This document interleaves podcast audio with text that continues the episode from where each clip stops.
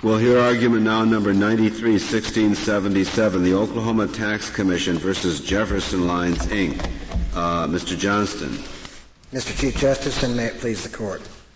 Before the court today is the question of whether the state of Oklahoma may constitutionally impose on the in-state purchaser and require the in-state vendor to collect a sales tax on the purchase of bus transportation sold within the state tax being measured by the full purchase price of the ticket, even though the ultimate destination of the trip or a portion thereof uh, is to be traveled beyond the state's borders.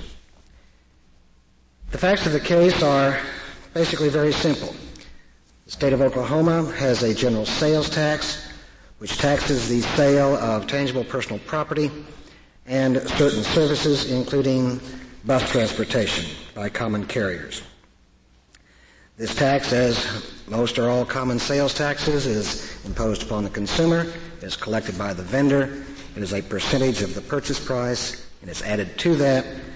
Uh, Mr. Johnston, does Oklahoma tax the sale in Oklahoma of bus tickets uh, for transportation that uh, is not at all conducted in the state of Oklahoma, that neither begins nor ends in the state of Oklahoma.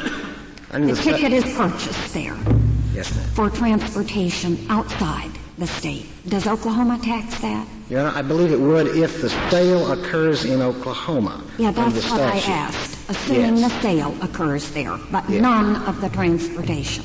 Yes, Your Honor, it would. Under the statute, if the sale occurs in Oklahoma, then the transaction is taxable in Oklahoma. Are, are any such sales at issue in this case, do you know? They are not to my knowledge, Your Honor. Under the uh, stipulations that are in the um, uh, joint appendix beginning at uh, page 3, um, the uh, intrastate routes and interstate routes that are operated or were operated by Jefferson involve uh, the interest intrastate being, of course, totally within the state of Oklahoma, and according to the stipulation, the only uh, sales involved in this case were those which originated in Oklahoma and terminated outside of the state. The stipulation seems inconsistent with something stated in the bankruptcy court opinion. And uh, I just didn't know which one to think was the correct one. I, uh, my memory of the opinion was that it did uh, recognize that Jefferson sold other types of interstate trips in the state of Oklahoma. For instance, round trips would be one time. The stipulation, uh, I wasn't part of that, but that was the stipulation that is in the record that these sales, the exact sales in question in this case, were all those which originated in Oklahoma and extended outside the state or had a destination outside the state. In that respect, Jefferson, while operating in Oklahoma and selling its bus trips and selling its bus tickets from various outlets and locations across the state for both intrastate and interstate trips, that is, extending beyond the state's borders, collected sales tax only on those bus tickets which were sold for intrastate trips. Jefferson, of course, had a sales tax permit issued by, as a vendor by the state of Oklahoma, the Oklahoma Tax Commission, and dutifully reported all sales made in Oklahoma, both intrastate and interstate trips.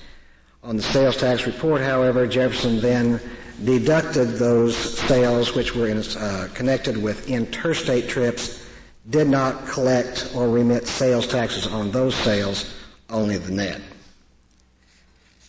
Jefferson filed for bankruptcy. An office audit by the Tax Commission of Jefferson's uh, sales tax report uh, developed that the interstate trips, the tax was not being collected or remitted, and a claim was filed. Jefferson objected and the bankruptcy court to the claim. The bankruptcy court sustained Jefferson's claim that it violated, that the t- tax on these trips violated the Commerce Clause court, of course, analyzed the state tax in view of the four-pronged test of complete auto. Analyzing and realizing that uh, Jefferson is physically present in the state of Oklahoma when it makes all of these bus sales, these ticket sales, and that Jefferson's customers are physically present in the state when the sale is made. The bankruptcy court found that this presence satisfied both the uh, nexus requirement of complete auto and also established that the state was providing services uh, both to Jefferson and to its customers in connection with the sales transaction, and therefore the fourth prong was satisfied that the tax was fairly related to services provided by the taxing state. As to the second prong of the complete auto test, however, that the tax be fairly apportioned, the court looked at the accepted test of whether or not the tax is internally consistent, that is, whether if every other state enacted the same tax, would there be multiple or double taxation? And The court found that there is not, because of course a bus ticket can be sold in only one state. As to the second portion, however, the bankruptcy court determined that the tax as it applies to interstate trips was not uh, fairly apportioned because the court envisioned that the tax was essentially the same as the tax in a prior case, Central Greyhound versus Lines versus Mealy. However, in the case before this court today, we are talking about a sales tax, is a tax on the consumer. The taxable transaction is the sale itself, and is not the thing that is purchased or the use uh, of the thing purchased. In Central Greyhound, one more background fact. In the, the two bankruptcy proceedings that I think involved another bus company, um, there was a statement that you tax even tickets that were sold outside the state. Was the bankruptcy judge thought that the tax reached transportation of where the ticket was sold out of state? Was that incorrect? I, I, it's incorrect under the law, Your Honor, and, and uh, you're speaking of the Greyhound case, uh, which is an almost identical case, which is uh, currently pending in the Fifth Circuit.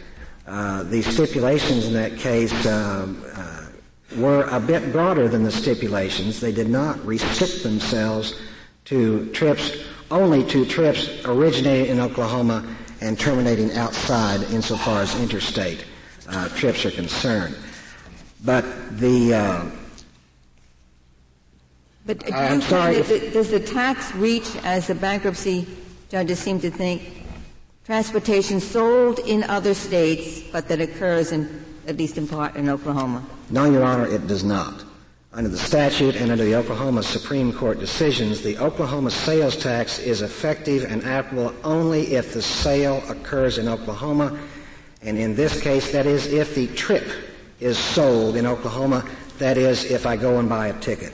I'm not talking about, of course, just the piece of paper, but what the ticket represents. And of course, in common parlance, uh, one does not buy transportation to New York, one buys a ticket to New York. So this statement, the statute also allows Oklahoma to tax transportation sold in other states which occurs within Oklahoma. That, that's just flat wrong, is that? That's just flat wrong, Your Honor.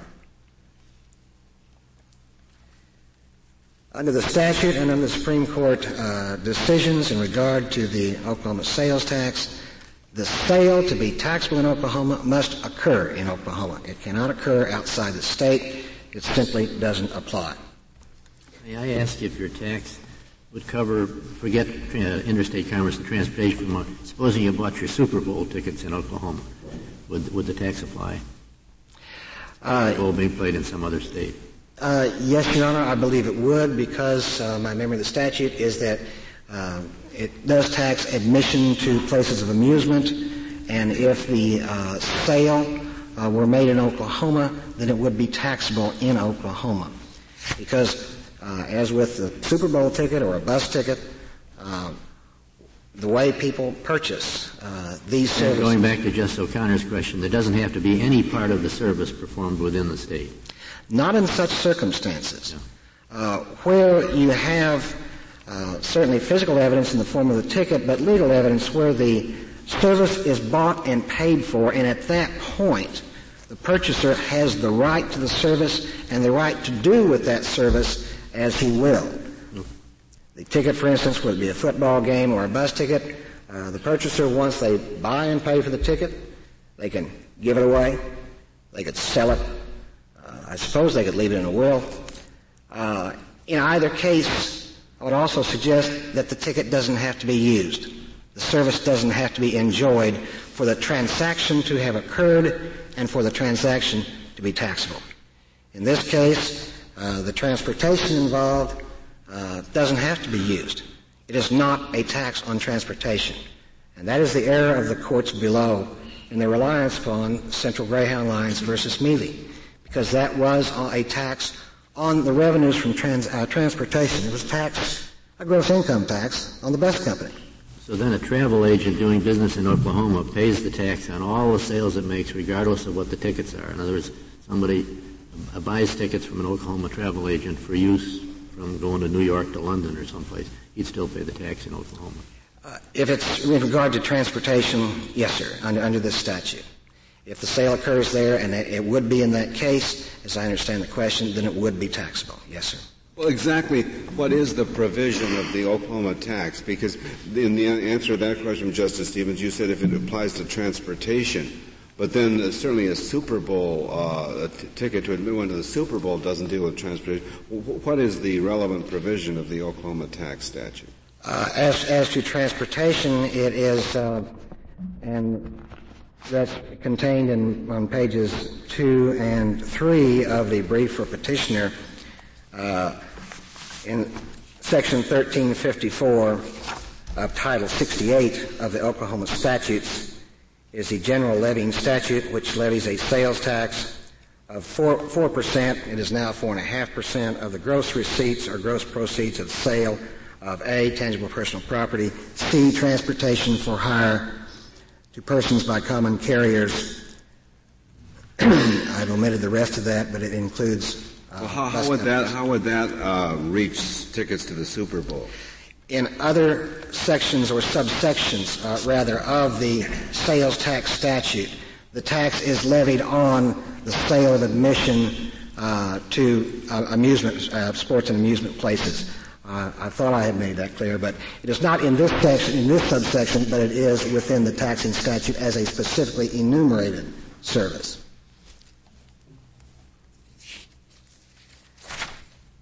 The courts below, both the bankruptcy court, or all three of the courts, the bankruptcy court, the district court on appeal, and then the Eighth Circuit Court of Appeal, all held that the uh, tax was not fairly apportioned under the external consistency test. All three, however, based their decisions uh, and relied upon the case of Central Greyhounds versus Mealy. As I believe I earlier said, this was that case involved a different kind of a tax, a different kind of a taxpayer on a totally different uh, transaction.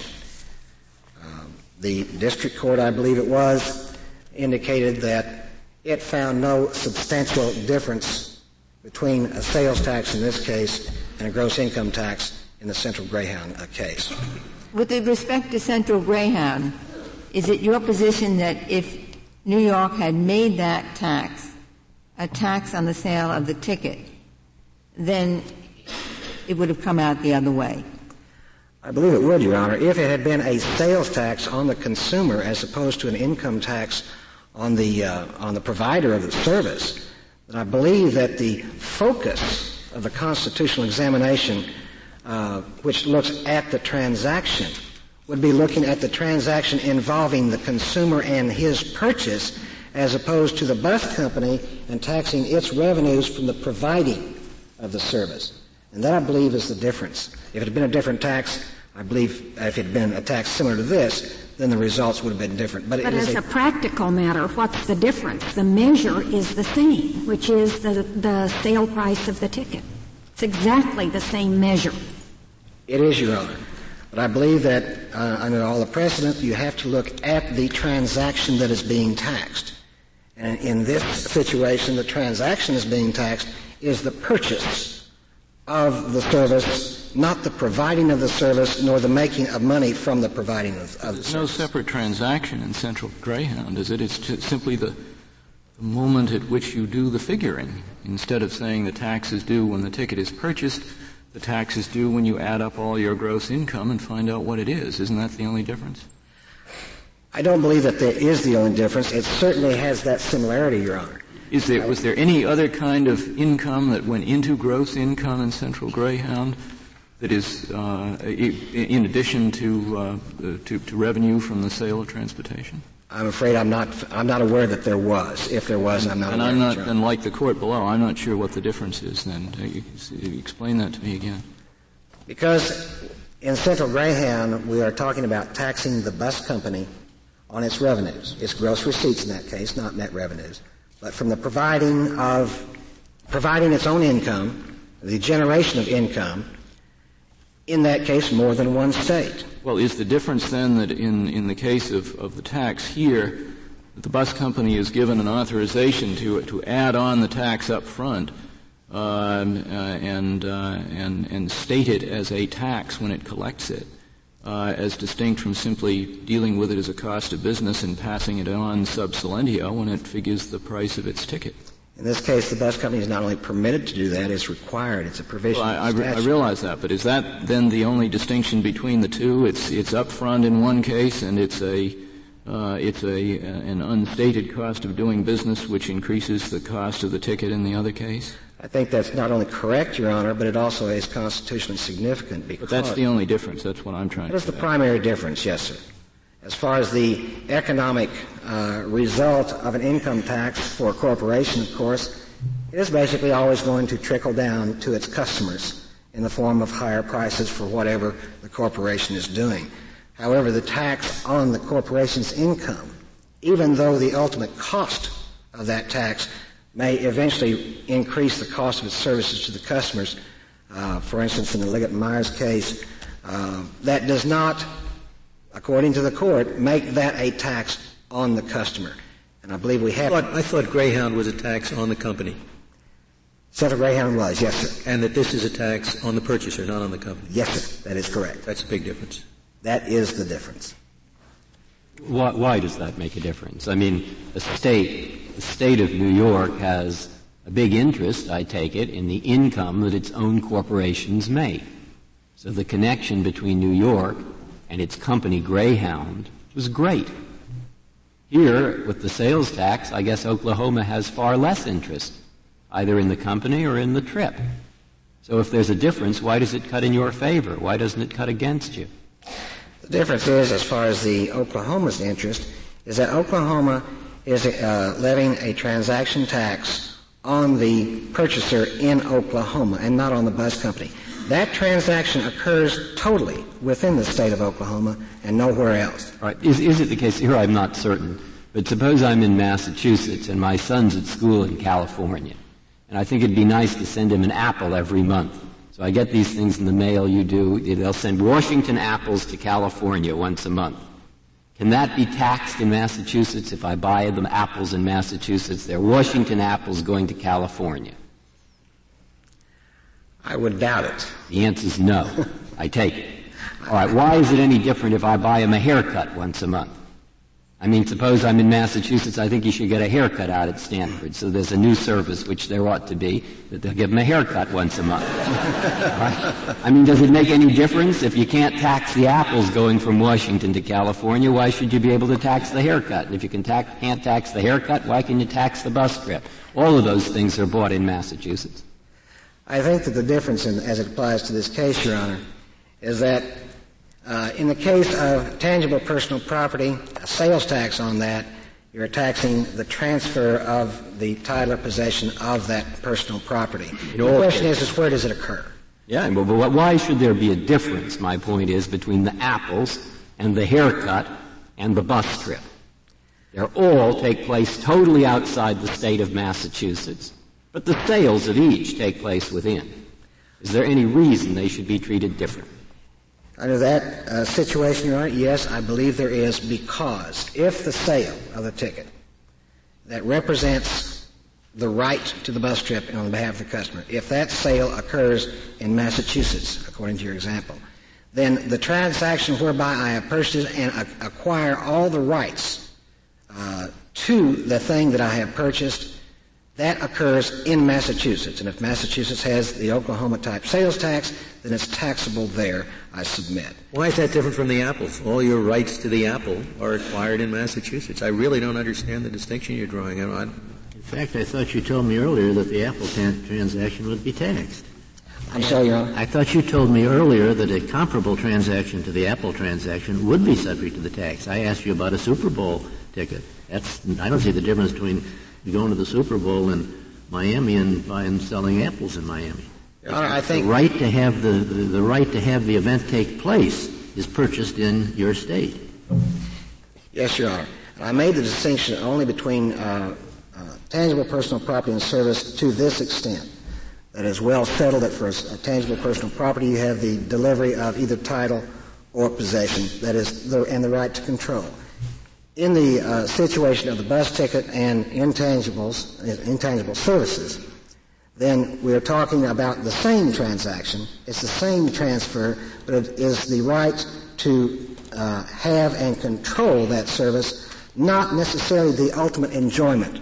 For instance, it is not the tax on the eating of the apple or the riding of the bus. You have to make the distinction for personal property because we've held that, you, that the state uh, uh, where the contract for sale is made uh, cannot impose a sales tax, haven't we?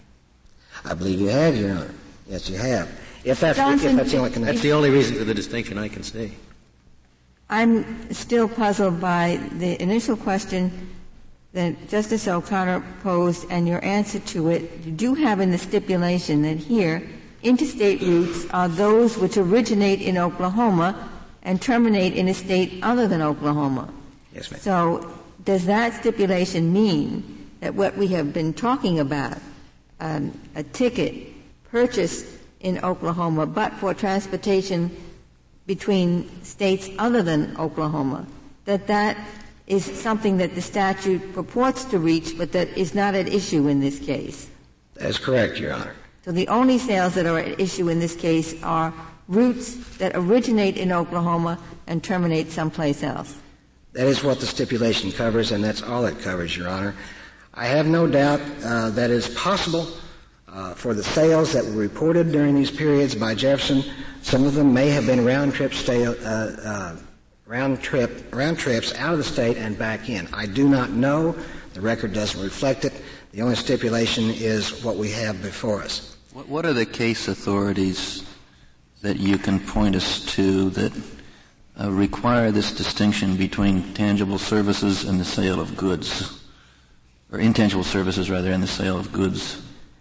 I, I take it you're sticking with that distinction, so that if Oklahoma tries to tax a sale uh, for goods that are shipped and delivered in other states, the shipment outside of Oklahoma, the delivery outside of Oklahoma, the receipt outside of Oklahoma, but the sale in Oklahoma. I, I take it you say that's not taxable? If Your Honor, uh, if I understand, this would be, for instance, a sale in Oklahoma, but for something that occurred totally outside. Yes, Justice Breyer's Apple hypothetical. Yes. Your Honor, it uh, under the statute, if under all the circumstances of the case the sale occurred, then I believe that where the service uh, Uh, were employed or enjoyed would not make a difference under the statute. Even that, if the service were for the delivery of tangible property, I mean, it's hard to call that a service. The Apple hypothetical, are, are you sticking with the answer that that is not taxable? If a sale were, if I ordered the apple to be delivered from you, you, one state to another state? You complete state? the sale in Oklahoma, but the apples are going to be shipped from Washington to California. There is a question in my mind whether in that case, uh, although you're assuming that they complete the sale in Oklahoma, uh, I'm not sure that it would be an Oklahoma sale in that case. The, uh, for instance, in the why is that different from Justice Stevens' Super Bowl problem? Because in the Super Bowl problem, as as the question was posed, the sale was completed. That is, in the state of Oklahoma, both parties were there, and, and the transfer of the ticket representing the service and giving the right to service was transferred from one to the other in the state of Oklahoma. So as I understood the question, all of the transaction as far as the right to the service occurred within the state of Oklahoma. Well, let's assume the same thing happens with that Apple hypothetical. If the, the deal is made, signed, sealed, completed in Oklahoma. Delivery and receipt to take place outside of Oklahoma. Delivery of the goods that are the subject of the sales, completed sales contract. The, the cases with which I am familiar uh, do require that there be some sort of delivery at the completion, although the statute requires t- uh, transfer of either title or possession Is that the within the McGoldrick, the McGoldrick case?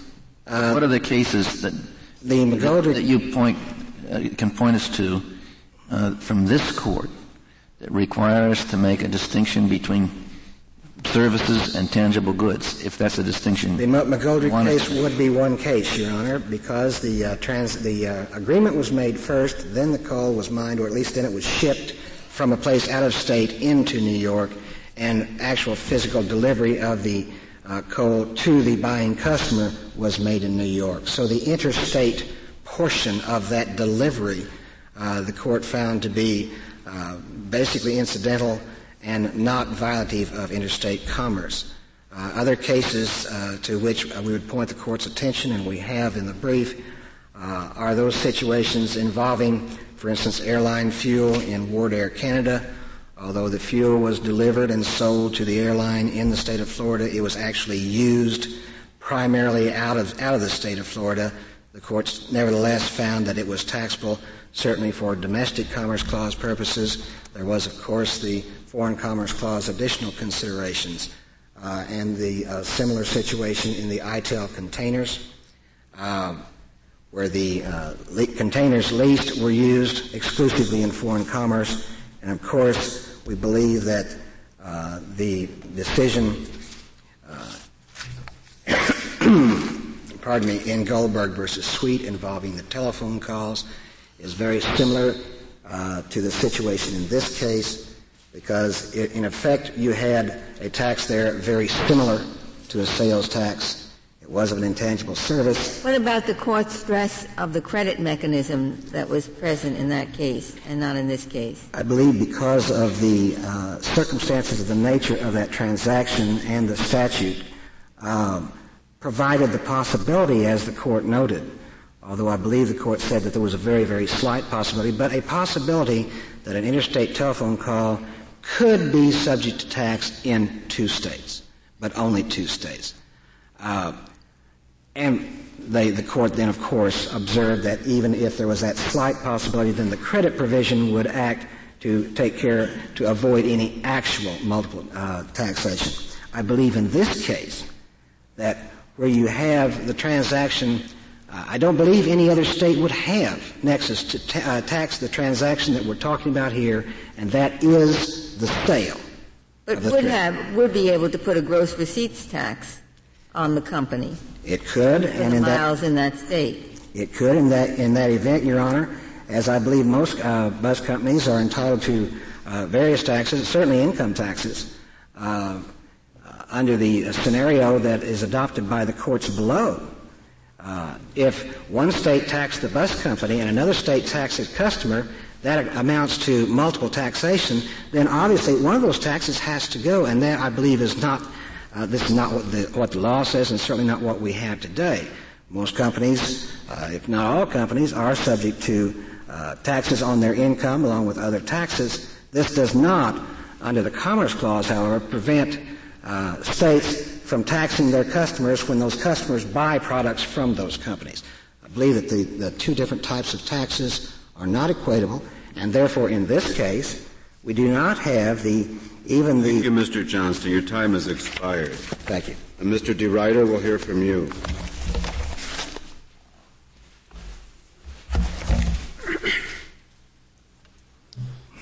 Mr. Chief Justice, may it please the Court. The practical effect of this tax and the express language of the taxing statute are the same. This is a tax on interstate bus transportation. However, the state of Oklahoma may attempt to labelize or localize the activity which it seeks to impose its tax. This is a tax on interstate activities which occur far beyond the borders of that state. Now, the Lord Be the same uh, for an income tax on, uh, on the revenues derived from uh, from interstate transportation. Are they also exempt? This court has held that uh, income tax must be fairly apportioned and has dealt with a number of apportionment formula which it requires that income taxes be subjected to. So the answer but to the that income from, from interstate transportation is not exempt from state taxes, is it? It is not exempt. No. But but you're saying that uh, that the uh, that a sales tax cannot be imposed on interstate uh, transportation. I am not saying that a sales tax cannot be imposed on interstate transportation. I am simply saying that when it is imposed on interstate transportation, it must follow the precedents of this court, the complete auto requirement of fair apportionment. But uh, uh, supposing you know, your bus company has a route from Oklahoma City to Dallas, and the bus com- the bus fills up in Oklahoma City with gas enough to take it to Dallas. Now, can the, the Oklahoma tax the entirety of that purchase of gas, even though a lot of it is going to be used for transportation in Texas? Yes. The answer to that is yes, because the total delivery of possession of that gas is made within the state of Oklahoma. That's similar to the Itel case and uh, McGoldrick in a number of cases where this court, as the state of Oklahoma has said, the delivery of possession and title, but principally delivery of possession, gives a state the right to impose a tax. Well, what about a, a tax on, an excise tax on interstate phone calls made from or to a, an in-state uh, address. That's similar to what the situation that this court dealt with in Goldberg. Exactly. And what did we hold there? The court held there, based on the particular and different facts from this one, that. Well, didn't we hold that the state could tax those? You held that the state calls? could tax that service address. The whole price of the call, including the portion that covered the out-of-state use of the facilities of the telephone company. That is correct. Well, why is this different? Is it any more difficult to um, divide up or apportion uh, telephone line charges than highways? The finding of the court in Goldberg, uh, the answer to your question is yes, this case is different than the Goldberg situation. The court in that case made a finding based on the facts that there was an in administrative impossibility of apportionment. Here, by contrast, and we cite the central. Well, that strikes me as being insubstantial. I don't see why it's any more difficult there than here. Uh, I would think you have exactly the same thing. I mean, there, there, there were parties to that case that argued that that it was administratively feasible in Goldberg to apportion the tax between the states, but the court found, as part of its decision, that it was administratively impossible. Uh, here we have the contrast where this court, in a number of situations, uh, has held that it is not only administratively possible, but has approved judicially the, the apportionment uh, on the basis of mileage. Uh, in fact, in complete auto itself, the, the court indicated that it was uh, fairly apportioned because it only applied to transportation within the state of Mississippi. Well, how about uh, Justice Stevens' Super Bowl ticket purchased in Oklahoma? I believe. How do you apportion there? I believe that that should not be subject to the Oklahoma tax because uh, assuming that you that you find that the Super Bowl ticket is a is a service, a performance, then the place where the service is performed is the place that it, that may that has the jurisdiction to impose a tax. That is what the, by the way, the state of Oklahoma Supreme Court in the Pioneer uh, telephone case has so held. It has held that the place of delivery of possession is the place where goods may be taxed, but the place of performance is the place that can tax a service.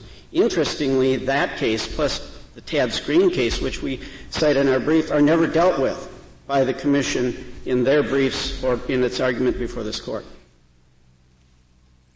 But don't those cases suggest that maybe this tax should not have been imposed as a matter of state law rather than as a matter of federal constitutional law? If you're relying on the Oklahoma Supreme Court opinions. We're arguing both, Your Honor. But don't we have to assume, or maybe we don't, I don't know, that, that this tax is properly imposed as a matter of state law? If it, if it isn't, we surely can save ourselves a, a lot of work. You, did you, have you argued that it's not imposed, uh, that it, as a matter of state law, the tax is not collectible? I don't believe we have. We've argued in our brief that the manner in which the state has applied the tax to Jefferson bus lines is inappropriate because they have argued that they can impose their tax on the sale of a ticket, the transaction or the payment, it's not clear, rather than on the delivery of the service, which is the, the operating incidence, the object of the tax. And therefore, we have argued that as applied, this is unconstitutional. Mr. DeRuyter, one, Mr. One argument that was made, I think, by the tax commission was that if they were able to tax the customer who is traveling on Oklahoma Road, set up tolls maybe along the road, so they taxed all of the miles within Oklahoma, that they probably net more than they are now when they're taxing only the person who purchased the ticket in Oklahoma. Have you shown that that is not so? That, that, that in fact, if they went on your theory of, ta- of taxing people who travel the roads in Oklahoma no matter where they begin, no matter where they end, the argument is that the state would collect even more if they did it that way. Have you shown that that's not so? No, we have not shown that. That that would be a different case. It is not before the court. Uh, and what they're, I mean, what they're suggesting is that by applying a use tax in a combination with a sales tax only to all miles traveled within the state, they're suggesting that they would, they would get equal or more tax than, than they're getting here. That argument, that averaging argument, has not been sustained by this court. I think this Spring in Associated Industries, the argument was made that a use tax, mm-hmm. on average, you know, was fair. But this court held that that kind of analysis was not appropriate, that you must look at the individual taxpayer, and that is where it is significant that the tax here is imposed upon the individual passenger. Because to say on average passengers are not discriminated against or unfairly apportioned does not solve the dilemma of the individual passenger. Under your theory, I take it um, all sales taxes on rent-a-cars have to be apportioned to the extent the rent-a-car is being driven out of state?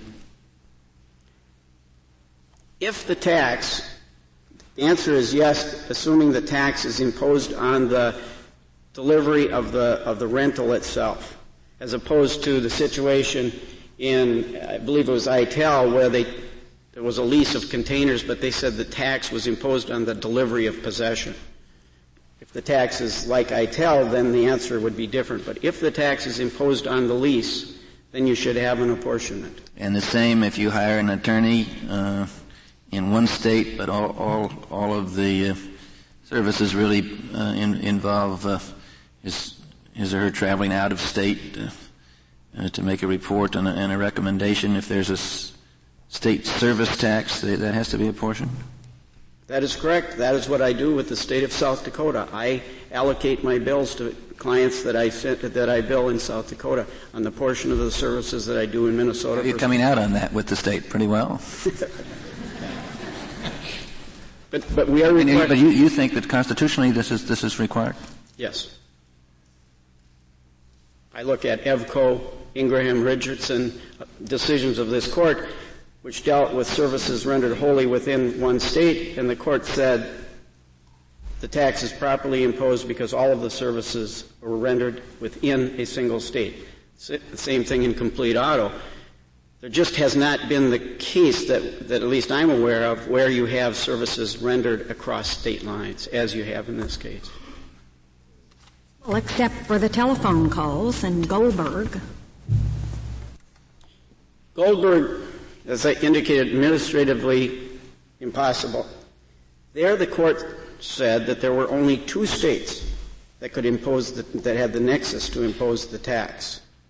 And, and they also said that, that to the extent there was a credit mechanism, there could be no multiple taxation.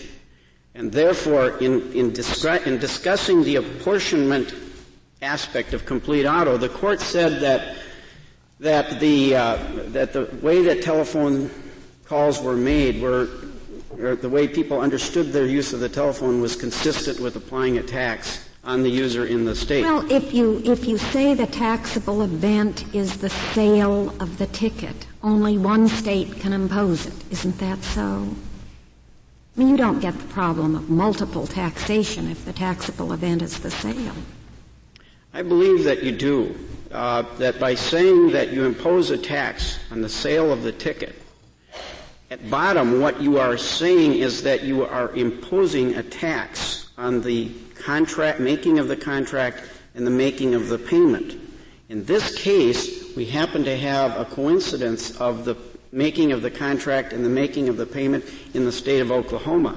But it would be quite simple. I mean, obvious in a different situation. I think Justice Breyer has given us an but example. in this situation, what other state could tax the sale, do you suppose? If the purchase is made in Oklahoma and the payment of the ticket is made in Oklahoma, what other state can tax the sale, in your view? No other state can tax the act of making the sale. However, the, the, this court has said you must look at the operating incidence of the tax. The operating incidence of this tax is on the measure of the tax. And the measure of the tax is the gross receipts from the total trip. And therefore, our argument is that the, the argument of the state of Oklahoma is too narrow. That, that you can't look only at the, the, the, actual transaction, but you must look at the operating incidence of the tax, and that is clearly on the total gross receipts, which is not apportioned. And your apportionment uh, formula that you suggest is mileage traveled in each state? The, the determination of an apportionment formula is in essence a legislative decision. There is in this case, to, to, to answer the Goldberg uh, situation, there is in this factual situation, an administratively uh, uh, feasible method of apportionment which is judicially sanctioned. And that's what we're saying. Which is mileage? Which is mileage. Well, suppose that a person transfers. Uh, he, he takes the bus from Oklahoma to St. Louis and then has to transfer and spends a lot of time in, in St. Louis. Uh, it would be like an airline hub tr- uh, changing to a different bus uh, to go on, say, I don't know, to New Orleans. Uh, couldn't Missouri argue, well, it's not just miles because there was a hub here and there was a, a bus change, so we get more of the tax. It's not just mileage. It, it seems to me that, it, that mileage might not be uh, administratively feasible or necessarily fair. I agree in, in a theoretical sense that that is a legislative decision uh, we're, we are not. But it's not just a legislative decision if we're asking whether or not the apportionment mechanism is available and feasible, because that's what we need uh, to distinguish the Illinois uh, the Illinois uh, tax on telephone calls. I certainly believe that apportionment on the basis of mileage is not only feasible but judicially sanctioned, and it was referenced as such in the Illinois decision, uh, citing Central Greyhound versus Mealey. Mr. DeRuyter, would you explain why it isn't necessary for New York in the Berwind-White situation to take off something because the because the coal traveled interstate. New York can tax the full value of the sale, although it started someplace else and value was added all along the way. It's the place where it ends up can tax the full value. Why can't, equally with regard to services, the place where it starts out tax the full value? Why such a difference between the treatment of goods on the one hand, where we let the state tax it all at the end, and here, a similar thing that the state can lay its hands on, the sale of the ticket, can also tax the whole thing. Why should we treat those differently? We argue that our position is consistent. In the McGoldrick uh, Berwind-White case, the state is allowed to impose a tax on the full sale price of the delivery of possession of the good. That is the entire object of the transaction.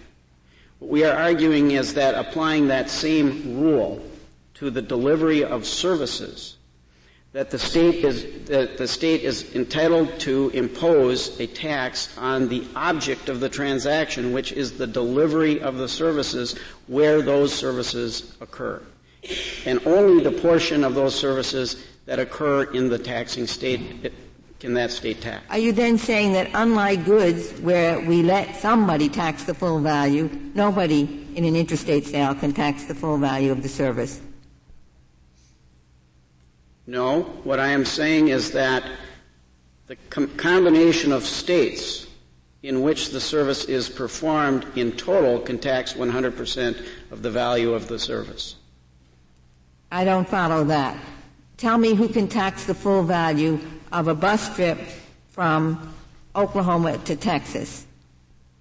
Assuming Oklahoma and Texas in combination can tax 100% of the value of that. But New York didn't have to worry about combining with anybody in Berwind-White. It could tax the full value of the sale. I'm asking you, and I think you answered that services, yes, one place could tax the full value of the service too, but you have answered the concrete example differently. You said two places could, but not one place. I go back to what this court has said in those delivery of goods cases, that the object of the transaction is the delivery of the good. So you're then making a distinction between there isn't one place that can tax in full an in service that's rendered interstate, unlike goods. I agree with that. Okay. Why isn't the object of the transaction in this particular case um, the the right um, uh, to uh, to obtain travel services at some future time? And why isn't that transaction just as complete as the transaction when, the, when, when goods are purchased? Because, uh, because when a person purchases a ticket, they don't have the full right to the object of that transaction. But they do. They've got the ticket. Uh, and if the bus company won't carry them, uh, they can sue the bus company for damages. I mean, economically, it seems to me they've got the full value of the transaction, uh, and they're going to realize that value either by traveling or by making the bus company pay. Uh, the, the, the, distinction, I suppose, is uh, when they buy the coal, the people along the line uh, responsible for getting the coal there uh, no longer have to do anything, whereas in this case, people along the line in the future do have to do something. Either they've got to carry them on the bus or they've got to pay up in some way. Uh, but the fact is, uh, the, the, the, right to the service is what he's buying, and I would suppose that right uh, is complete once he pays the money. I, I don't agree with that. I, I believe that the, the delivery of the good cases essentially say that when a purchaser of goods has complete dominion and control on those goods, the transaction is complete. Whereas, in a purchase of a service, the dominion and control of the object of that transaction can never be complete until the passenger completes their, completes their, their travel. And if that is interrupted in the middle they have a right, you know, they have a right to uh, to a refund of the portion of the of the sales tax that that on the portion of the trip that they didn't complete. Would you agree then that if the bus company were selling the tickets in the first place to travel agents and travel agents were then selling them to the travelers, that at least the, the transaction is between the bus company and the travel agent would be complete at that point, and, and that would be com- that would be fully taxable? I don't believe that's the case. well, that isn't the case here, but if that were the case, would that particular transaction is between the company and the agent, as distinct from the agent and the traveler, uh, even on your theory, be fully taxable without, without apportionment? I don't think so because the, the travel agent is simply an agent in that situation, you know, either, either for the passenger or for Jefferson Lines. And should not make a difference in how the transaction is taxed the object of the transaction, the object of the tax, and the tax is not laid on the travel agency, but rather it's laid on the passenger, the user of, of the service. So I, I think the answer is, is that it passes through the travel agency. This, this may not be a very uh, legally persuasive argument, but um, it, it, seems to me that um, if um, if Oklahoma were right in this case, many many states would have enacted sales taxes where, where none now exist on transportation tickets. Uh, do you agree with that? Uh, I, I, mean, I, let me put it this way. I take it this is a unique tax, or am I incorrect? Do many states tax the sale of airline tickets for interstate travel, for instance? I, I think airline tickets are, uh, Congress has acted in that area, but. There's uh, anti-head tax, right? I mean, that you can't have a head tax. Right, right. But, but what about other bus companies? Is, is Oklahoma peculiar in, in taxing bus tickets, or do other states do it too? Uh, Jefferson operates on routes that basically go north and south from the state of Minnesota. The only state that we're aware of in that system that imposes a tax on bus transportation is the state of Missouri, which imposes a tax applicable only to the on intrastate tickets. In other words, they only impose their tax on a ticket purchased for travel beginning and ending within the state of Missouri, never touching another state. Other than that, there may be two or three other states throughout the country that, that seek to impose a tax uh, on bus transportation. If I, am not sure I understand the state of the art on this, but if, if the, uh, I start out in Washington, the state of Washington, and I buy a bus ticket and have a crate of apples, and I'm going to New York, and I take it if I eat up the apples on the way, all New York can tax is the two remaining ones that are with me in New York. Is that the state of the law on goods? I've bought the whole thing, by the way, in New York. But I mean, is that the state of the law on goods? Yes, if, yes. if they were all delivered to And I take it on services. If that's the state of the law on goods, then I take it on services, it would be the same. That New York could tax me on that portion of the bus trip that takes place in New York, but it couldn't tax me on the portion in Iowa any more than, than on your theory, any more than, than it could tax me on the apples that I ate as I was going through Iowa. Exactly. All right, but then what do you do about the case of the telephone system? Because with the telephones, I could understand that I'm in Illinois and I phone my brother in New York. And I can easily imagine I got the service of talking to my brother when I was in Illinois. It's as if he's sort of curled up inside the receiver. There's a voice there. I hear it and so forth. But also the same thing's happening in New York. So why couldn't you say, well, look, at least New York and Illinois could tax this. So how do we reconcile that case with what our theory was on the bus with the apples? That, that's where I'm having. I mean, we've got I got it all worked out almost, but not quite. That, that's. And I, I can't I can't answer your question without reference to the Goldberg decision. There, they only imposed the tax on calls charged to a service address in Illinois. So there would not be a tax on a call that was charged to a service address in New York. Mm-hmm. That's the first part of that answer. Secondly, they found, as a matter of fact, that it was administratively impossible to allocate, you know, one uh, where the service was performed. If, and I, I submit, if another case came up, technology has changed that they can allocate that telephone service, then I would argue that telephone case would be similar to the case we have before the court today.